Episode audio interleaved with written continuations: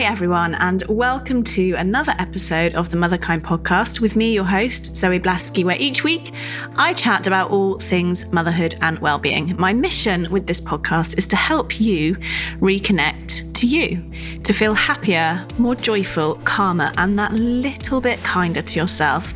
Because I think life as a mum in this hectic modern world is hard enough as it is. I believe becoming the happiest, most alive version of ourselves is the most important and inspiring thing we can do for our children. I am really excited because this week Sweaty Betty are supporting the podcast and in doing so are helping to ensure that I get to keep putting out this weekly show.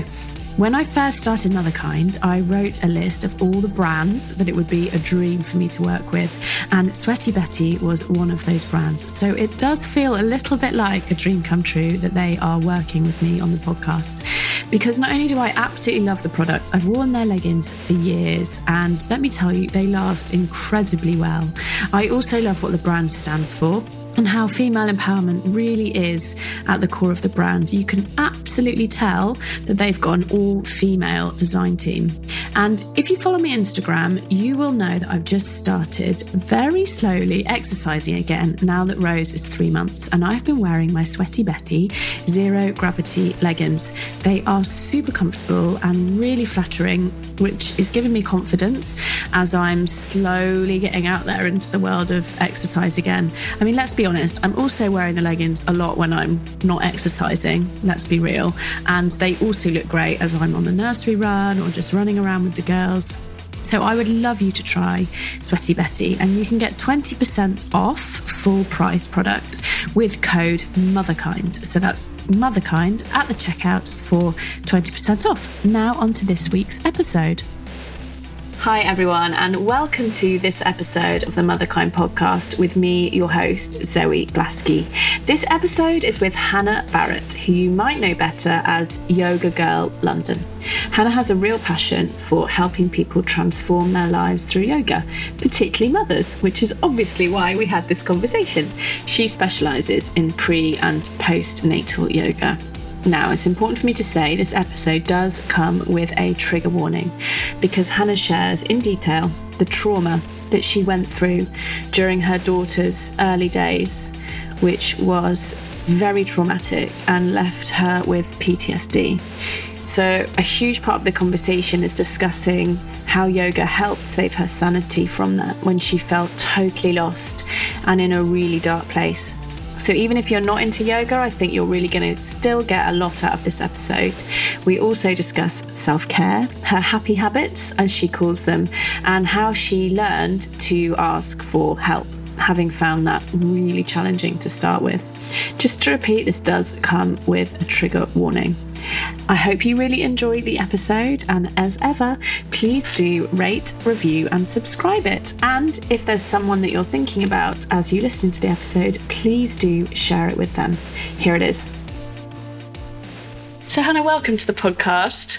Hi, thank you so much for having me. Well, we've only just met this morning, but we've just been chatting. We were like, we better start recording. Yeah, yeah, yeah, so I'm really excited to chat about all things yoga because, as you know, it's a passion of mine. But I think what's really interesting is to start is how you got into yoga because you weren't always a teacher, were you? No, no, no. So my background is actually weirdly in maths. Yeah, everyone's always a bit shocked. Yeah, I did a maths degree and then I trained as an actuary and I worked as an actuary for nearly 10 years. And then I got pregnant and I realized after having my first Jack, I needed to change. I couldn't go back to having crazy hours anymore because my job was crazy hours and I could have gone back to a nine to five, but I didn't want to. I wanted to try something new. And I had been doing yoga on and off for a few years. But then when I fell pregnant, I I ramped it up and I realized how much it helped. And I started a daily practice at that point and it just all clicked and made sense. What did it help with? It helped, I think, primarily with my mind, like the stress. So when I was in my first trimester, I'd had a bleed and I, you know, I didn't realize, and it was fine. And I didn't actually realize how common they are. And yes. yeah, throughout pregnancy. And so I found pregnancy actually quite stressful because I was always waiting for it to happen again. So I really found that it calmed me. And that element was amazing, the breathing and stuff. Just going into the class for the first time, being brought into child's pose and told to like breathe. It's just like oh gosh yes actually we have this tool inside us but we don't tend to use it. We take it for granted. And then also it helped with the aches and pains. It helped keep me strong. It helped me move. It was really helpful. And after i'd had jack like you know, the times where you think you're going crazy, you, you know, you're in this sleep deprived mess and the house is messy and you just want to scream and you just think, you know, then your training comes in and you just think, okay, hang on a second, let's just sit for a second, have a bit of quiet. Yeah, it really helps. So when did you decide to train as a teacher? Because I think lots of people have that experience of lots of people go to pregnancy yoga, don't they? Hmm. I was going to say actually, I didn't go to pregnancy yoga. Oh, so interesting. I did, but after. So I started probably the daily practice slightly before I was pregnant. So I said that a bit wrong there. I got kind of more into it, and then just before I got married, when I was really stressed, I kind of started this daily practice. So I had like a one-on-one teacher to help me, and then I'd do it on my mat at home when I could. So I kind of kept that up because when I went to a pregnancy class, I found it too slow. Yes. And from someone who's always gone to the gym and been strong and moved and stuff, I needed something a bit more dynamic. So I started about 20 weeks or so going to a weekly pregnancy yoga class, but mainly just to learn help with birth, help with breathing, some nice stretches, but my practice was really at home on my mat, if that makes sense. Yeah, it does. It does. And so, what point did you train? What point did you decide to make it a bigger part of your life? So, probably Jack was about eight months and I did a year long training. So that's when I started it, just because I needed that time with the little one. It wasn't going to work doing an intensive.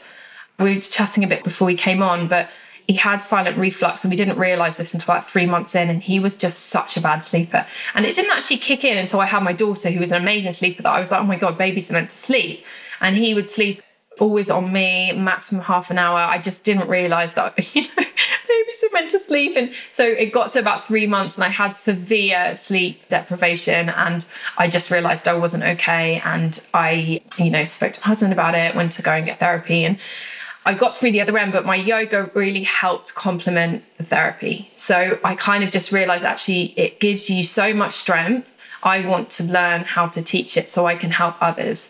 That's kind of where the idea came from. And so when you said it gave me so much strength, because we were just talking a bit before about that time of, you know, when Jack was not sleeping and you were sleep deprived. Because I know sometimes when I'm in that state, the last thing that I want to do is move my body. Really? Sometimes, yeah, sometimes, most of the time, I want to just lie down.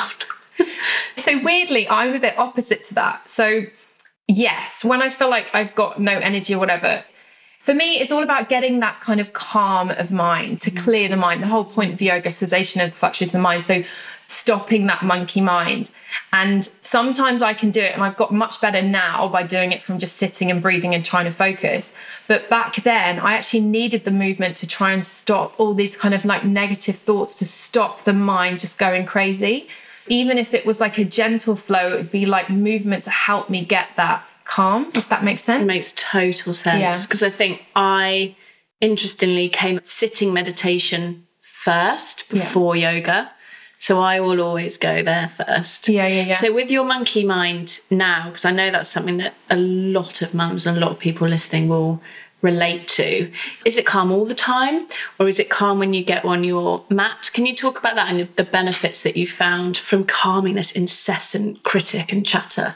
Yeah, so it depends. And I've got a good example actually. I really, really try and stand by a daily meditation practice. And I notice when I haven't done it, and I haven't done it the past few weeks. So today I brought it back in and I know it's going to help me.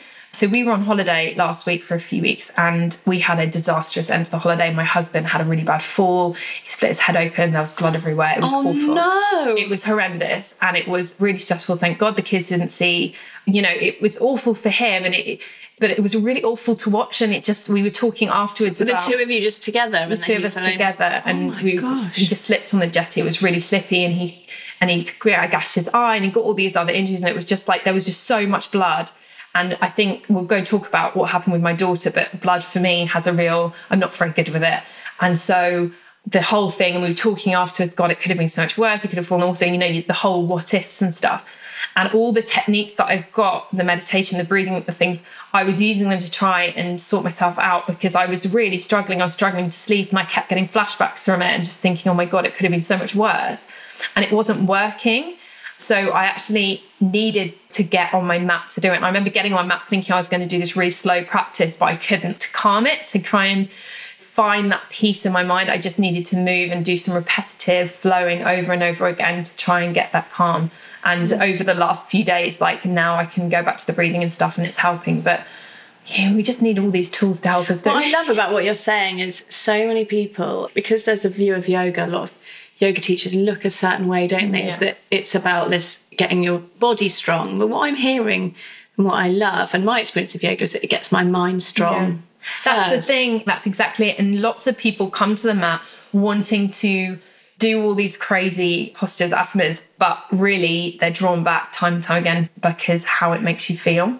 And the amount of times that I've sobbed through a child's pose, oh, gosh. or a hip opener, or yeah, because you know, we store just, this emotion in our bodies, don't we? It does. And it, interestingly, actually we'll go back to it when I tell you what happened with Amelie. Because of the trauma of what happened, I couldn't do heart openers for a year afterwards. I just couldn't. I they made me, oh, I can't explain. It was a really, it's really hard to to put it into words, but I just couldn't do it. I couldn't open my heart. And it is something about that. And actually once I had opened up about it and got through therapy and released what I needed to release, then now I can I can do backbends again. So interesting, isn't it? And we talk loads on the podcast about trauma and how it gets held in the body. So mm. tell us a bit about your daughter then, because you mentioned it. So yes. tell us that story. So apart from what I was saying with my son about the bleed at the beginning, the pregnancy was normal. And I, I think I did yoga pretty much, I think I did it till the day that he was born. Like I was able to physically move. I didn't have, apart from lower back pain, I didn't have any issues. And he was a small baby, and because of that, I was being monitored when I was pregnant the second time. But there wasn't, you know, he was fine. So I had extra monitoring, but it wasn't until trying to think maybe about 28 weeks that we realized it something wasn't quite right and they were wondering whether my placenta wasn't working quite properly because she was growing quite small.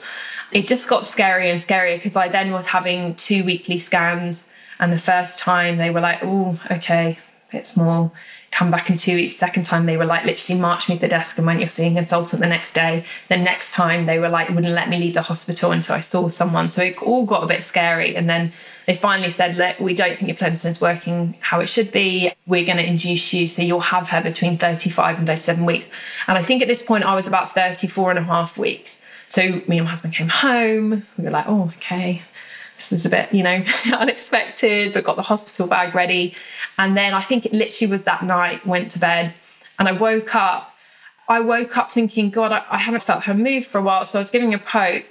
And then I got up thinking I'd go downstairs in a minute and get some ice water to see if that would make her move. And I went to the bathroom and I had a horrendous bleed. Like, I honestly have never seen so much blood. I thought I was having a miscarriage. I couldn't feel her move. My husband, who's usually so calm and collected, didn't know what to do. And I was like, you have to ring the hospital. He obviously were like, because I ran the maternity, he was like, no, ring an ambulance. Like literally within minutes. We're so lucky in London. We had an ambulance there, went to hospital. And they said they think I'd had this partial placental abruption. So I was monitored, but they basically very quickly decided that I needed to be induced.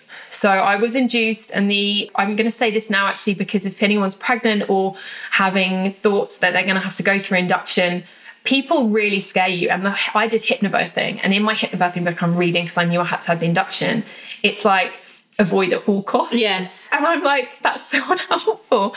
But actually, well, if it depends if it's for a medical reason, which yeah, yours you had, was. I had it's a be. totally different scenario, I think, when it's just for other reasons that might not be as exactly as medical. You know, I think you're absolutely right. Induction for a medical reason is life saving. Right? It, it, just had to happen. There was yeah. no, you know, I was so terrified there was something wrong with her.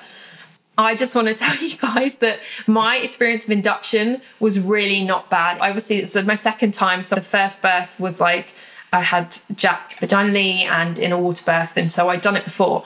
And it was more intense, but I don't know if that was because of the induction or because I was so scared. And the main thing about hypnobirthing is obviously get rid of the fear. Yeah. So on the kind of 24 hour lead up while I was being induced, I was trying to get rid of that fear. I was like listening to like meditations and we went and saw the room that I was going to give birth in and stuff like that to try and calm as much as possible. And then when they inspected, what do you call it? They they look at you before. Oh yeah, examined. Examined, that's the word I'm looking for. they were like, okay, yeah, you're one centimetre, you're on the list to the labour ward. And then I stopped bleeding again. And I was like, oh God. So we'd said to my husband, because obviously Jack was at home, I was like, don't come in unless, you know, unless I'm on the labour ward, I could be on for ages. And I just rang him and I was like, I need you here. Like, I'm so scared. So he came and because of the bleed, I was like rushed onto the labour ward. And I just thought in my head, I was going, I'm going to have to have a cesarean. And I have no qualms, and I don't think anyone is bad in any way for having a cesarean. My negative about cesarean is because I am so scared of needles and a needle in my back. And the actuary in me, which is all like all about risk and stuff, I'm like, but there's obviously a chance of paralysis, and that was going through my mind. So that's why, for me, like a cesarean was scary. But I thought, oh my god, I'm going to have to have one because something's wrong with her. But they monitor you. Doctor came in and was like, we're going to break your waters and then we'll see. And they broke my waters, and as soon as I was allowed to stand off the bed, she was born within 60 minutes. Like it was so fast. And I remember leaning over the bed and having that textbook moment thinking, I can't do this. I'm going to have to have some pain relief. I can't do it. And then she came. And then she came really quickly, actually. And the midwife saw, because you hear, like I did the whole classic, like mooing noise. And I was Yes. like, can't control it. Yeah. And she was like, stop. Get on the bed, lie down the bed. I'm like, I can't lie down the bed. So I'm like crawling on the bed on all fours while she's running out the room, yelling at me not to push and going, We need a neonatal doctor in here now. Like, Oh my god. so I look at my husband who's like, it's okay, Han. Like, we've got six people in the room now. You're fine. Like, everyone had come in. And then, literally, next contraction, she was out. She was four pounds. She was so small. I remember them giving her to me and whole, and they'd wrapped her in like bundles and bundles of blankets and put this ridiculous beanie on her head because she was so small. And then they were like, oh, can we have her back now? And I was like, I can't touch her. She's so small. You're going to have to come and pick her off me. She's so oh. tiny. And then she went to NICU. And it was, yeah, I think if you've ever been through NICU baby, like an issue with your baby before, like we knew there was the big possibility she would have to, but you don't know what that means. You just don't know what that means until you're in that situation. And there are three levels of NICU as neonatal intensive care. And she went into the scariest level, the high risk. I can't remember what the top one is. It's this weird feeling because you're running on adrenaline the whole time. You know, I was like, I had to stay in the present because everything else was too terrifying I was to gonna go. say, did your practice kick in? it did. It did as much as it could. I just thought, you know, all this future what ifs was too yeah. scary. Thinking back to what had happened was just gave me panic attacks. So like had to just Stay stay there. yeah. But she couldn't breathe. She couldn't obviously eat. She had jaundice and then she had sepsis. And they just knew she had this infection. It wasn't until we left that we knew it was sepsis. And then actually, I only realized the other day because I was writing it down. At one stage, we thought she had brain damage as well. And I'd forgotten about that whole terrifying part of it. But the weird thing is, you're in this room with the most incredible nurses in the whole wide world. They're so amazing. Anyone who is a NICU nurse, I think you're incredible. And she had twins next to her in two different incubators. So she was 1.8 kilos, and these twins were 0.8 kilos. They'd been born at 24 weeks. And you just, mm. God, it put it into perspective. Like what they can do nowadays is amazing. So the first week after she was born was terrifying. I couldn't hold her. So I could hold her that first time. And then I wasn't allowed to hold her until four days later. You got PTSD. So I did, and I didn't realize until about three months later when I just couldn't function properly. Like there's an advert on the TV, you probably notice it's the Pampers premature baby advert, and it would literally give me panic attacks. I would just couldn't deal with it. And I just was tired. She had, unlike Jack's silent reflux, she had reflux, reflux, the kind of projectile vomit you've never seen in your life before. Right. And so feeding took a long time. She didn't sleep well and stuff in the night because she, you know, And at what point did you get on your mat? I got on my mat really soon after she was born. I was really lucky because I'd been able to have her naturally because she'd only been four pounds. I spoke to the midwife doctor my physiotherapist, and I was like, I need to move. Like, I need to, otherwise, I'm going to go mental. And they were like, Sounds like moving's a big part of your toolkit It to is. ground you. I need to get some other tools because if there comes a point where I do something to myself that I can't move, I'm going to be in trouble.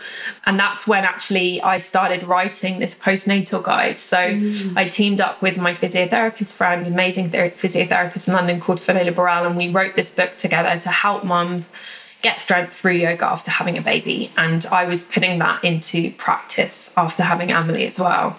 And I think at this stage, after having her, I'd realized it with Jack, but I realized after having her how much you need to care for yourself, care for your mind. Self care is key because as mums, we don't give it to ourselves. We think by sitting down and having a cup of tea, it's selfish, or by having a bath, or whatever it is. But actually, we have to look after ourselves first. So tell us about that guy, because I'm postnatal now. I'm three months postnatal, and I'm starting to do some gentle, yeah, gentle movement. Can you just share a little bit about that philosophy? I guess first, it's most interesting, yeah, and then maybe some tips or ideas that people listening might be able to put into practice. So, I got the idea after actually having Jack mainly because I'd injured myself. I'd injured my rotator cuff and I'd worsened my diastasis. So, okay, yeah. yeah, separation of the stomach muscles. And I just thought, hang on a second, I'm an educated person, but I don't understand. I was Googling, everything was conflicting online, and I was confused.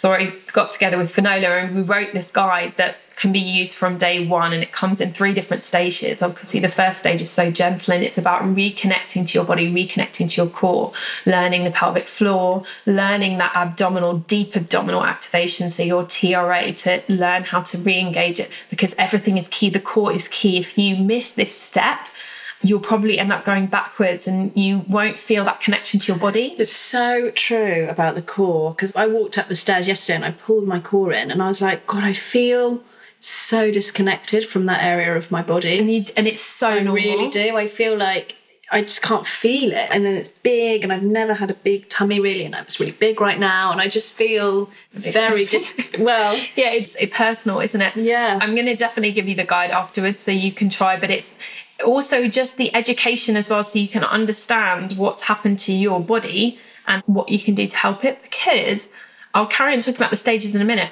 But one of the reasons is people have diastasis, people have prolapse, people have back pain, whatever it is, or incontinence. There are so many things that people have after having a baby that are taboo. No one wants to talk about. And it's getting better now, but it's still not as good. And actually, Yes, you can go and see a women's health physio if you can afford to. I'd say definitely go and see one, but not everyone can. And there are some exercises you can do at home that you should do after you've had a baby that are easy to do, basically.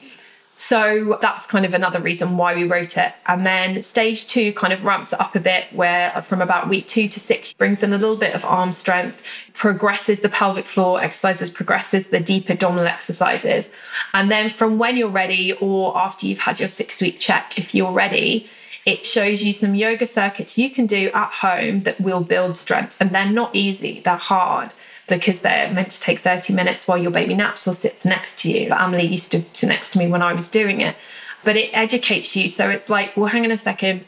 Instead of doing a plank, this is what you should do. And if you want to do a plank, this is what you should watch for to make sure you're doing it properly. Because the key is if you're not doing things properly, then that's when you can worsen your symptoms.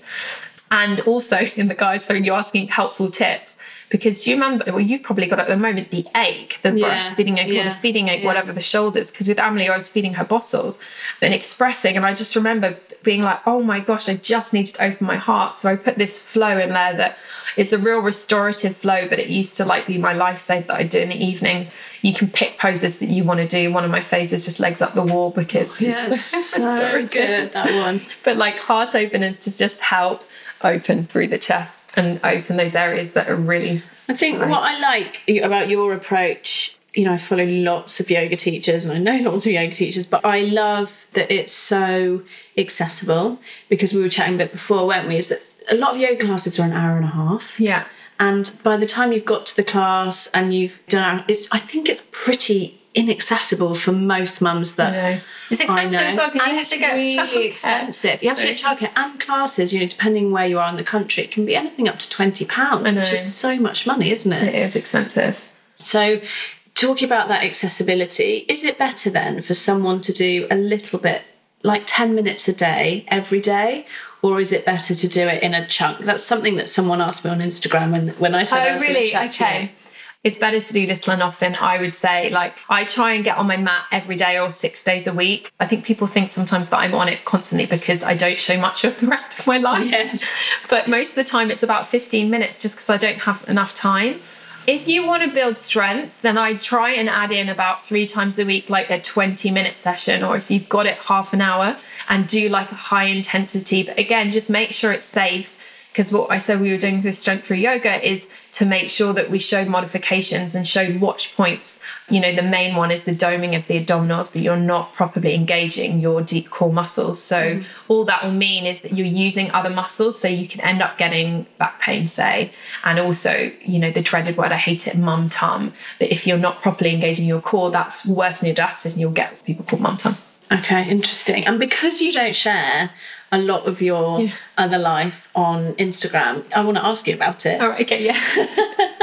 Something that we talk about on the podcast is self care, and you've already mentioned it. How good are you at looking after yourself, and what practices do you do? You know, you talked about getting on the mat, but what other tools do you have? How do you relax? How do you look after yourself? So I have like happy habits, I call them. Nice. Tell us. that sounds so formal, doesn't it? I've called them. So in the morning, I try and do 10 minutes of breathing. I usually use a like a meditation app. I've got a collection of faves. My favorites are Headspace, Calm, and Expectful, which is a pre and postnatal one. Yeah. Really good. Have you heard of it? Yeah, I've heard yeah. of it. Yeah. It's nice. It's really nice. I like it. And then my next bit of like my day is like I bring in gratefulness, like gratitude, but I do it with the kids. So we play the happy and grateful game. This has actually reminded me we haven't played it since we went since we've been back. But we all think of three things that we're happy and grateful for. And it's so cute. Are you doing that over breakfast? Over or, breakfast. Yeah. So it's not like a, you know, just a fun thing to do while we're eating. It's not like a regimented thing. I'm trying to remember my son the other day was like, I'm happy and grateful for my body because I can jump the the sunny day and my chocolate croissant. And then my daughter's always like, "What are you having grateful family?" She always starts with "daddy," so she's always like, Aww. and I'm like, "Hi, I'm right here." But no, it's really sweet. It's really sweet listening to them. It's a really nice way to start the whole day. And there's so much research that's gone into gratitude and then linked to happiness. And then so my evening routine is really important to me as well. I always end by I've got a journal that I do it and by write down three positive things that have happened that day. So the days that this works the best in is the bad days. So you think, actually, do you know what? I had a really nice lunch today. I saw someone that I loved. Like, you know, it just flips your perspective, which is so important. And I read, I love reading. So I'll read like a novel before I go to bed, even if it's at the moment I'm jet lagged. So it's literally for two minutes before my eyes are closing. But I'll always fit that into my day. I have quite similar. Do you? Yeah. To yours. What yeah. Yours? So I well I do at least ten minutes meditation a day. Not always in the morning because obviously I've got tiny tiny one right yeah, now. I too write a gratitude list. I force myself to write more than twenty. Do you? Yeah. Oh, that's such a good idea. I force oh myself because what I notice is when I get to about fifteen, I think there's nothing else I can possibly be grateful for, and that's when I start to get a bit deeper. Yeah. Okay. And I start to think, God, I'm actually really grateful for the way that I noticed I reacted differently to that person. Things that I wouldn't be at the top of the list, basically, but actually are the most profound. That's a really good idea. But do you find that you repeat yourself? No. Oh right, okay. Oh no, I don't let myself repeat myself. That's the challenge I say. No, no, a bit on consecutive days. No, no, no. I wouldn't say the same things. Okay.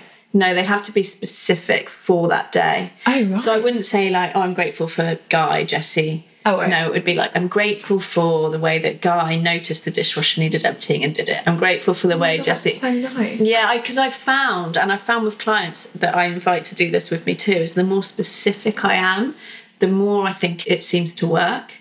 I'm going to try it and I'm going to let you try know. It. Yeah, yeah, because really I think when the gratitude lists get like general. Like I'm grateful for this. For me, when I was doing that, became a bit wallpapery. Yeah, yeah. Like I didn't connect to it. Yeah. Like I didn't feel it in my heart. Yeah, yeah. Okay, I love it. That's a really good idea. Yeah. So I make mine specific and long. And then if I can, I'll do some written journaling, just yeah. five minutes. Like yeah, I'll ask too. myself a question like normally what am I avoiding? Hmm. or what am I afraid of? Yeah, yeah or, you know, how could I be more loving or what's coming up? Do you know? And I'll just free write on something for five minutes. I find it's amazing. Do you do that too? Yeah, yeah, I do. And it's really good. And it is those difficult questions that help the most. Yeah, on my website, I've got some like questions that people can answer. Yeah, because oh, I just cool. find it so, I, I just find yeah. it so powerful journaling. It totally changed my life when I discovered it. Actually. It did. I 100% agree. I started when I was doing my teacher training and I have never turned back. Yeah, it's amazing that these simple, accessible I know. Tools. And so when you don't do the things, when you don't do your happiness habits, are you kind to yourself about it?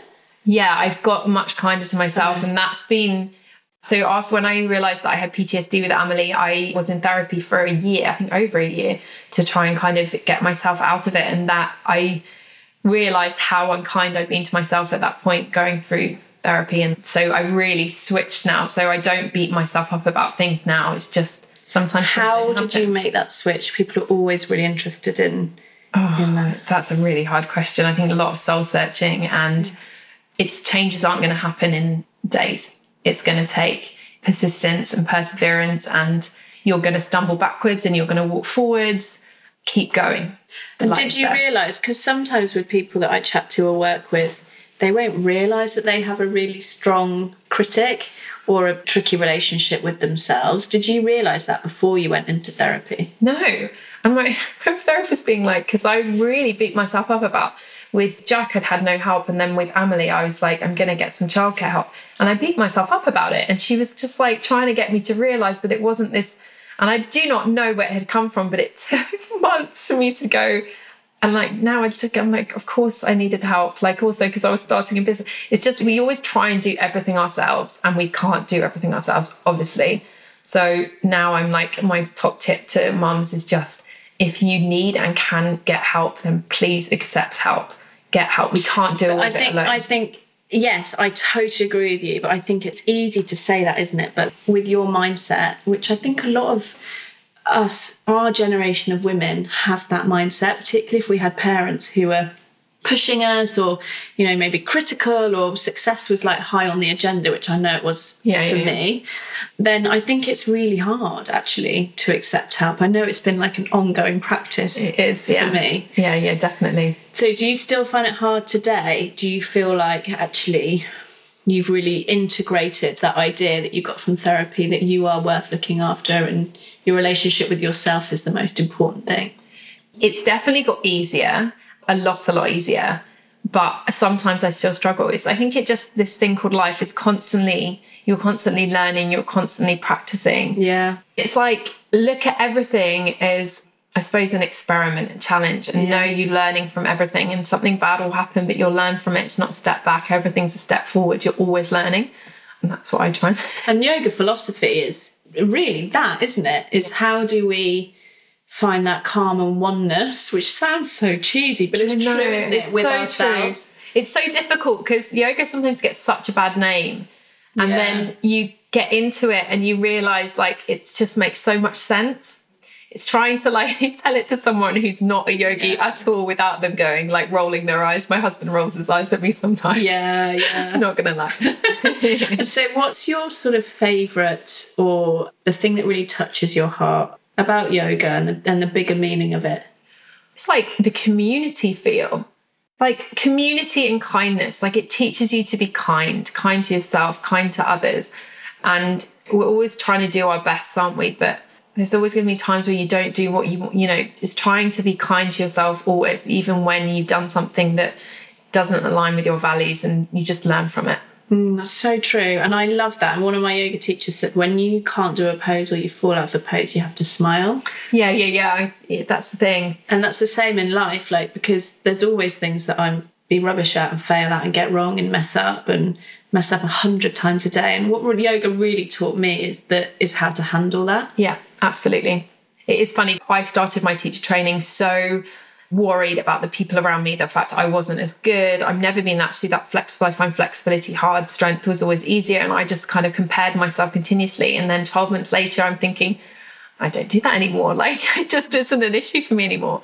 And I always use that example. You're saying like things take practice, and people are always like, "Oh, I've tried meditation. It's not for me. I find it too hard." But if you're expecting to learn how to handstand, you wouldn't get on the mat and kick up and be like, "Boom, I'm done it." You know, maybe there is someone who do that, but the majority of us wouldn't. Everything takes time and practice. Mm.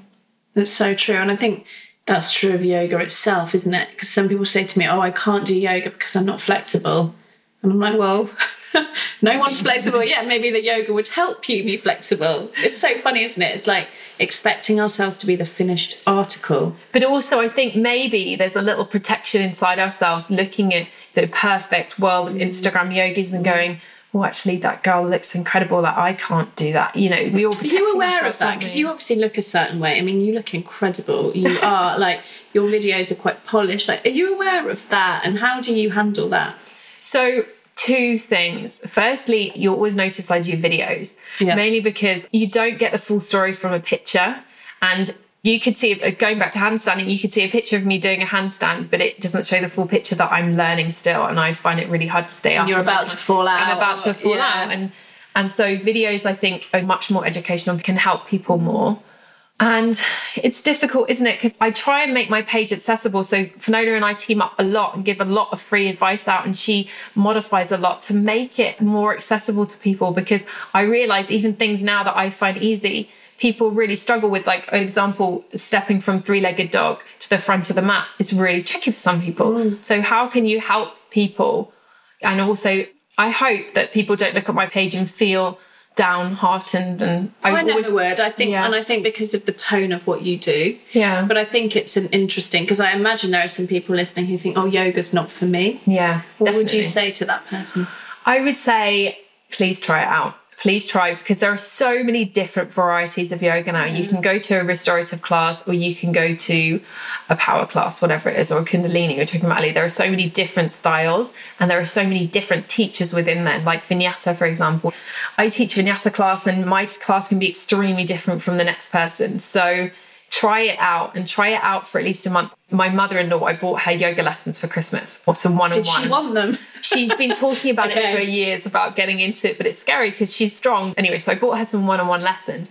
But I was saying to her, look, the beginning is the hardest part because it's so tricky. Like, I remember when I mm. couldn't touch my toes. Yeah, like, same. I remember. it's really hard. So give it at least a month or two, and then maybe you'll start to see little little changes. Maybe it's with your body, or maybe it's with how you deal with life off the mat. But I think yoga can impact everyone. It can. I think that's such a wise thing as well. It's easy to forget that that this term yoga, I mean, it's so broad, isn't it? It's like the term therapy. It's like un- actually unhelpful because it's so broad. Yeah.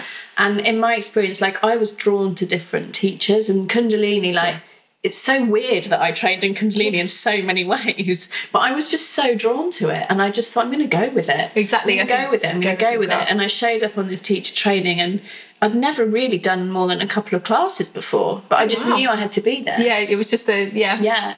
So that's sometimes what I say is I think yoga is one of those things that you can follow the breadcrumbs. Yeah. You know, you might notice a flyer or you think, I'm going to try that, or a friend might mention it, you know, and just keep trying, isn't it? It is definitely because you'll find the teacher or the style that really resonates with you, and then you'll go back. And like, for me, like, because I don't do much other exercise apart from yoga and walking. So I build my strength training into my yoga practice because it makes it fun. It makes it like, you know, that is just what I like to do. And it doesn't mean I have to go to the gym. And because you sometimes when you go to the gym, you're like, I don't want to be here. Like, I always want to be on my mat when I'm on my mat. Mm. And you can roll it out anywhere. It's easy. Mm. And the final question that I always ask everyone is if you could give just one gift to all the mums in the world, what would it be and why? Oh, I would give you the gift of just knowing you are not alone. Whatever you're going through, whatever you're thinking, whatever is happening in your life, to your body, to your mind, know that you're not alone and there's help out there and support. Maybe it's someone who's close to you, maybe it's a trusted health professional. I know from being there and being in a really bad place that it's always better to talk, please share with other people. Just know that you're not alone. It's so true and it's so important. Thank you. No, thank you so much for having me. So that's it. Thank you for listening to the episode. I hope you really enjoyed it. And if you did, please do leave a review on iTunes. It does make a massive difference to the number of mums that we can reach with this content. If you were listening to that episode thinking about one of your friends, that they might benefit from what we were chatting about, then just tag them in on Instagram. My bio will include the link to the podcast so they can find it really easily from there. People often tell me they're desperate to share it with their friends. So If that's you, then please do. I feel like the guests that we have on the podcast, their wisdom just deserves to be heard far and wide. So help me make that happen. I'd be very grateful. And also, if you want to send me any comments or thoughts about the episode, then please pop over onto Instagram at motherkind underscore Zoe. And also, just to let you know about my coaching. So, I do work one on one with mums on my program which is a three month program called Reconnect to You. So, if you want to work with me on taking your power back in any area of your life, then please do get in touch. Just drop me an email, zoe at motherkind.co, or look on the website, www.motherkind.co. That's it, and I hope you have a wonderful rest of your day. Take care.